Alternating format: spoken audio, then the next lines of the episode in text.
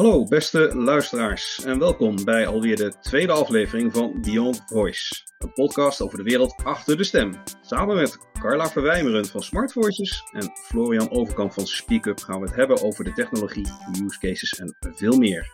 Mijn naam is Aswin Schutte en graag neem ik je mee op reis in de wereld van spraakbediening.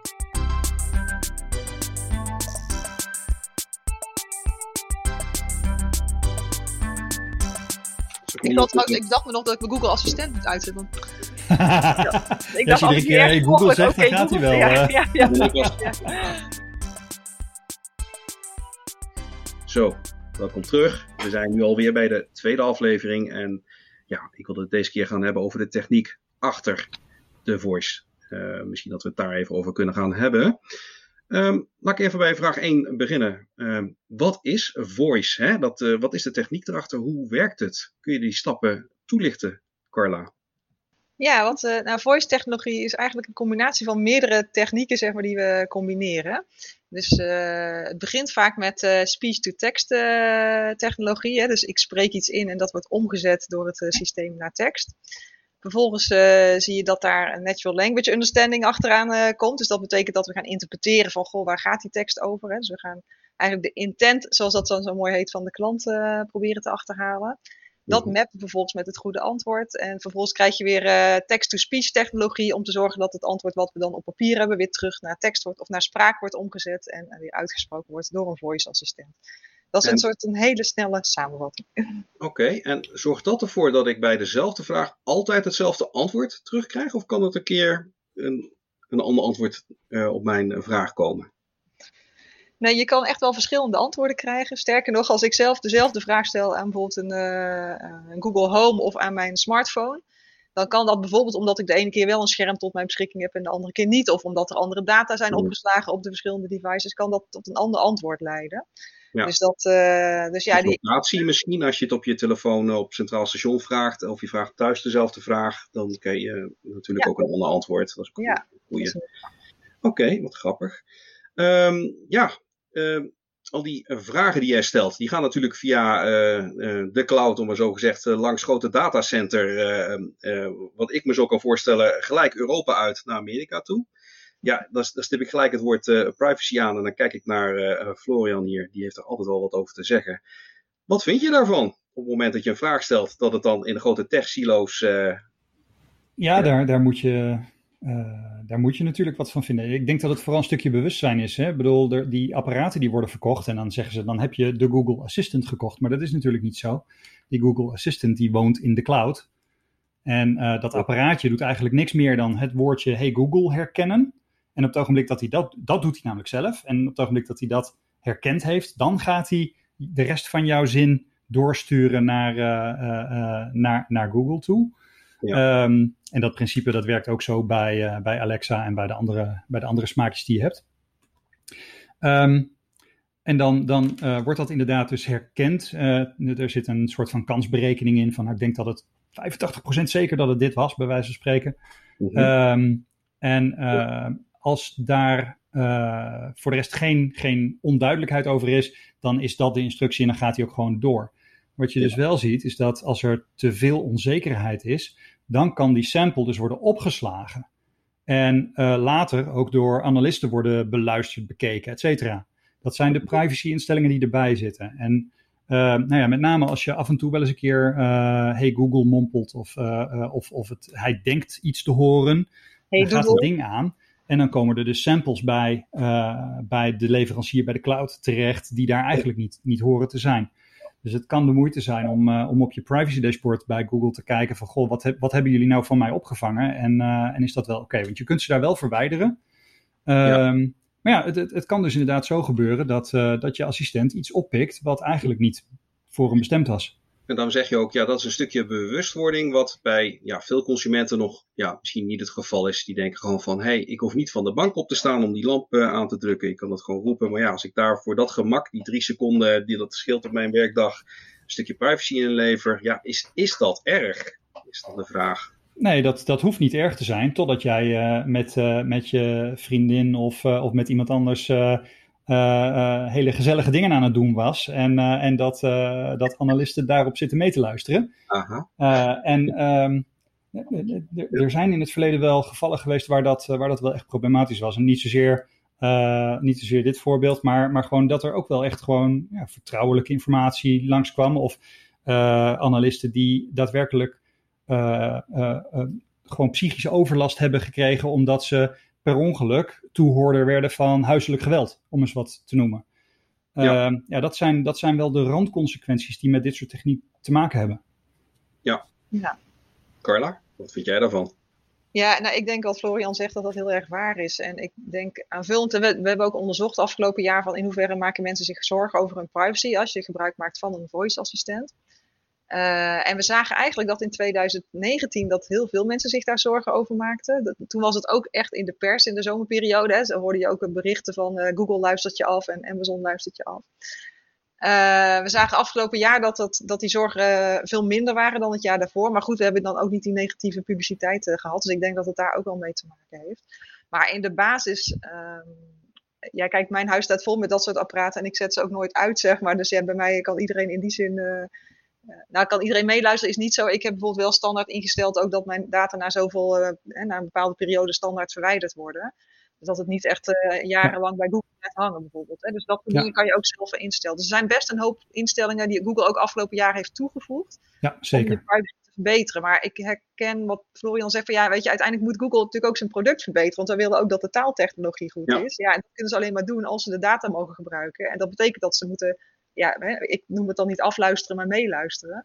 Ja. En dat, dat, is een balans, ja, een balancing act die, uh, die lastig te vinden is, zeg maar. En met name als je Google heet, want dan heb je natuurlijk al snel de verdachte ook op je... Ja, en dan, dan hebben we het nu vooral over, uh, ja, de, uh, ja, voor over de consument, hè, die daarop moet letten. Maar hoe zit het dan met ja, bedrijven die dan ook met voice hè, willen gaan werken, dat willen gaan, gaan gebruiken om in contact te komen met de klanten? Hoe, hoe stellen jullie dat dan voor? Dat de bedrijfsgegevens, dat die dan ook in handen komen van Big Tech? Ja, dat is uiteraard waar alle bedrijven bang voor zijn en wat ook geen enkel bedrijf zal willen. Um, kijk, wat we zien, je hebt eigenlijk ook daar twee dingen. Hè. Dus enerzijds, in hoeverre ben je als organisatie zelf bereid om jouw data uh, open te stellen voor Google bijvoorbeeld, hè, of om koppelingen te maken, API-koppelingen, om te zorgen dat je een gepersonaliseerde dialoog kan maken. Mm -hmm. bijvoorbeeld Rabobank, waar ik mijn banksaldo kan opvragen aan de Google Assistent. Ja, dat betekent wel dat ergens mijn banksaldo dus via Google uh, gaat, hè, ja. via de text engine. Nou, ik weet dat Rabobank, en die hebben dat ook heel netjes gedaan hoor, samen met de Nederlandse bank, maar die hebben ook echt gezorgd dat dat echt dat ene kleine componentje zeg maar eh, toegankelijk is, maar de rest ook echt helemaal niet. Uh, en ik weet eerlijk gezegd niet eens exact natuurlijk achter de schermen hoe ze dat hebben gedaan. Maar ik kan me niet voorstellen dat Rabank met iets akkoord gaat waar het bij Google blijft hangen. Hè? Dus dat is denk ik wel de basis. laten we het hopen. Ja, ik, ik zit niet bij de Rabobank. Ik wist niet dat dat kon trouwens. En dat vind ik eigenlijk, ja sorry hoor dat ik er even op doorga. Maar stel ik ben bij jou, ik zit bij jou op de bank en uh, jij uh, loopt even naar de keuken om voor mij mijn koffie te halen of zo. Waar ik, als goede gastvrouw. Uh, en ik zeg dan, hey Google, wat is, mijn, uh, wat is het banksaldo van Carla? Krijg ik dat dan te horen? Nee, nee, dat krijg je niet te horen. Nee, je moet om het banksaldo te kunnen opvragen, heb je, enerzijds moet je je account gaan koppelen. Dus je, -hmm. anders dan kan je sowieso geen toegang krijgen. En de tweede is dat Google natuurlijk ook nog doet aan voice matching. Dus uh, stemmen kunnen ze ook herkennen. Dus uh, op het moment, ik denk niet dat jouw stem hetzelfde klinkt als die van mij. Dus nee, dat, dat, zou als het goed is problemen moeten, moeten opgeven. Ja, maar dat is wel grappig, want ik had het in de vorige aflevering al over uh, een, een, ander stel waarbij ik thuis kom, waar ik niet vaak kom, maar die Google reageert heel erg snel op mijn stem, terwijl ik daar helemaal geen huisslot heb. Dus dat vind ik toch nee. niet of het waterdicht is. Het, het is dat is, een, dat is een, keu, een keuze ook weer die, uh, die je kunt maken in hoeverre jouw, jouw profiel al meteen wordt meegewogen. Maar voor een aantal dingen kun je dat inderdaad wel vereisen volgens mij. Ja, okay. maar wat ik natuurlijk wel boeiend vind, is die bedrijven die willen natuurlijk niet heel graag dat zij vertrouwelijke gegevens met, uh, met, met die cloud provider gaan, gaan delen. Aan de andere kant, het is een handshake. De, de consument waarmee zij willen interacteren, die doet dat wel. Ja. Uh, hè, dus dus uh, wat dat betreft is dat, is dat denk ik een samenspel. Ja. waar, waar ik op zich niet per se moeite mee heb, zolang het inderdaad maar duidelijk is waar je, waar je dingen kunt verwachten en waar niet. Ik denk ook dat een stuk van de complexiteit hier zit ook in wat zeggen klanten zelf spontaan. He, dus, want je kan natuurlijk zeg maar, een heel groot deel reguleren als organisatie van hoe je je datastructuur, je architectuur erachter hebt uh, georganiseerd. Maar het is ook interessant als ik bijvoorbeeld met de Rabobank een dialoog zou voeren en ik zou mijn pincode bijvoorbeeld ergens vertellen. Ja, weet je, dat is dan misschien wel iets wat terug te lezen is in zo'n uh, transcriptie van een gesprek. En dat zijn wel, dat zijn vaak ook de moeilijke dingen waarvan ik ook weet dat ook in ieder geval banken en verzekeraars er echt vol op zitten om te zorgen dat ook dat soort data BSN-nummers, uh, nou, de andere zaken ook echt zo direct verwijderd worden en uh, sowieso niet natuurlijk herleidbaar zijn naar een specifieke persoon. Maar dat is dus des te sterker een argument waar we het ook in de, in de eerste aflevering al heel even over hadden, dus om, uh, om, om het mogelijk te maken dat, dat er keuzescheiding is. Dat je inderdaad zegt van oké, ik wil nu graag de voice stream en dat Google zich daar voor de rest buiten houdt. En dan ga ik zelf wel de speech engine draaien, ga ik zelf wel de NLP draaien. Uh, of, of tussenvormen daarvan. Dat dat echt fundamentele verbeteringen zouden kunnen bieden in, in de gegevensbescherming van, uh, van bedrijven en consumenten. Um, ja, goed, we hebben het al, je gaf net al aan als voorbeeld de Rabobank, uh, Carla. Maar wat, wat voor toepassingen voor bedrijven ja, zijn er nog meer? Kun je nog meer aangeven? Ja, er zijn er eigenlijk best al heel veel. Uh, als is, wat ik zei, PostNL hebben we de vorige uitzending ook even besproken. Hè? Daar kan je kijken waar je, wanneer je pakketje wordt bezorgd. We hebben bijvoorbeeld bij DAS, juridische diensten, daar kan je checken of jij, als jouw vlucht vertraagd hebt, uh, vertraging heeft, recht hebt op een uh, terugbetaling van je ticket. Uh, -hmm. je rechtsbijstand, dan kan je hulp krijgen als je ontslagen wordt en je wil weten waar je recht op hebt. nou ja, er zijn eigenlijk heel veel verschillende toepassingen. Centraal Beheer die heeft een uh, toepassing uh, rondom of je wel of niet je groene kaart moet meenemen als je op vakantie gaat. Dus dat klinkt als een hele rare use case, maar zij worden daar heel veel over geweld rond de vakantieperiode. Het zijn eigenlijk allemaal customer service gerelateerde uh, oplossingen. Op het moment dat de consument een mens een, een, bedrijf wil bellen en dat dan de meest voorkomende handelingen of de, waar de onderwerpen waar de gesprekken over gaan worden dan overgenomen door voice als ik het zo mag zeggen. Ja, dat, dat is zo. Tegelijkertijd, we hebben ook echt wel een heleboel toffe toepassingen al uh, die wat meer in de marketingcommunicatie, hè, dus in de branding kant uh, zitten. Oké. Okay. Uh, ja, heel simpel. Wat wij bijvoorbeeld een tijd geleden hebben gedaan is een Raccoon die gaf een nieuwe single uit. Dus we hebben samen met Raccoon een voice app ontwikkeld. Als je nu ook zegt, hey Google praat met Raccoon, dan kan je hem proberen. Dan krijg je een muziekquiz, dan kan je hun muzieknummers raden. En dus dat zijn wat meer de commerciële, de fun toepassingen. Ik weet ook dat Wereld Natuurfonds bijvoorbeeld afgelopen week uh, daarmee live is gegaan met een ranger quiz geloof ik en de vraag van de dag. Dus je dus ziet er ook veel ja, engagement-achtige toepassingen. Je vraagt dan gewoon eigenlijk van, hey, wereld, ik wil de Wereld Natuurfonds uh, uh, quiz spelen. En dan begint Google uh, dat te, te nee, doen. Nee, dat zouden we wel willen dat het zo werkt. Maar op dit moment is het zo dat je, dan moet je, dat noemen we dan de invocation name goed gebruiken. Dus je zegt, hey Google, praat met het Wereld Natuurfonds. Hè, of hey Google, praat met centraal beheer. Nou, dus dat is eigenlijk het commando wat je kan geven als uh, gebruiker aan de Google Assistent om met een bedrijf in gesprek te raken. Dus... Er zit een schakel tussen. Je wordt dus eigenlijk uh, niet vanuit Google direct live uh, bij een bedrijf erin gezet. Eigenlijk moet je eerst vragen van, hè, net zoals je het op je browser en je op je laptop intoetst, www, ja, Zilveren Kruis of Ora, ik, ik noem maar even een paar andere verzekeraars. Maar nu vraag je dat aan Google, dan kom je op die site uit. ja, via spraak. Uh, en moet je daar geholpen. Maar je hebt dat mooi uitgelegd. Sorry, je hebt dat mooi uitgelegd. Ik, ja. ik wou net zeggen, uh, je moet eigenlijk door dat IVR heen, net als vroeger. Ja, precies. Ja. Het is overigens iets waar heel veel consumenten over klagen. Hè? Want dat, dat command van ja, praat met, dat klinkt natuurlijk ook niet altijd even natuurlijk. Dus heel ja. graag zou je willen dat je zegt van uh, hey Google vraag aan het Wereld Natuurfonds hoe dit of dit zit. Ja. Uh, nou, dat werkt meestal nog niet. We kunnen wel, nee. dat, dat technologisch noemen we dat al implicit invocations. Hè? Dus we kunnen wel met technieken werken waardoor je beter gevonden wordt. Maar daar zijn de mogelijkheden zeg maar, nog relatief beperkt. Dus dat is echt ook nog iets wat de komende jaren verder moeten ontwikkelen. Implicit invocations, dat, dat klinkt heel interessant. Uh, uh, en ik, uh, ik voel ogenblikkelijk mogelijkheden voor misbruik langskomen. Hoe, hoe, hoe zie je dat? ja, nou, het is.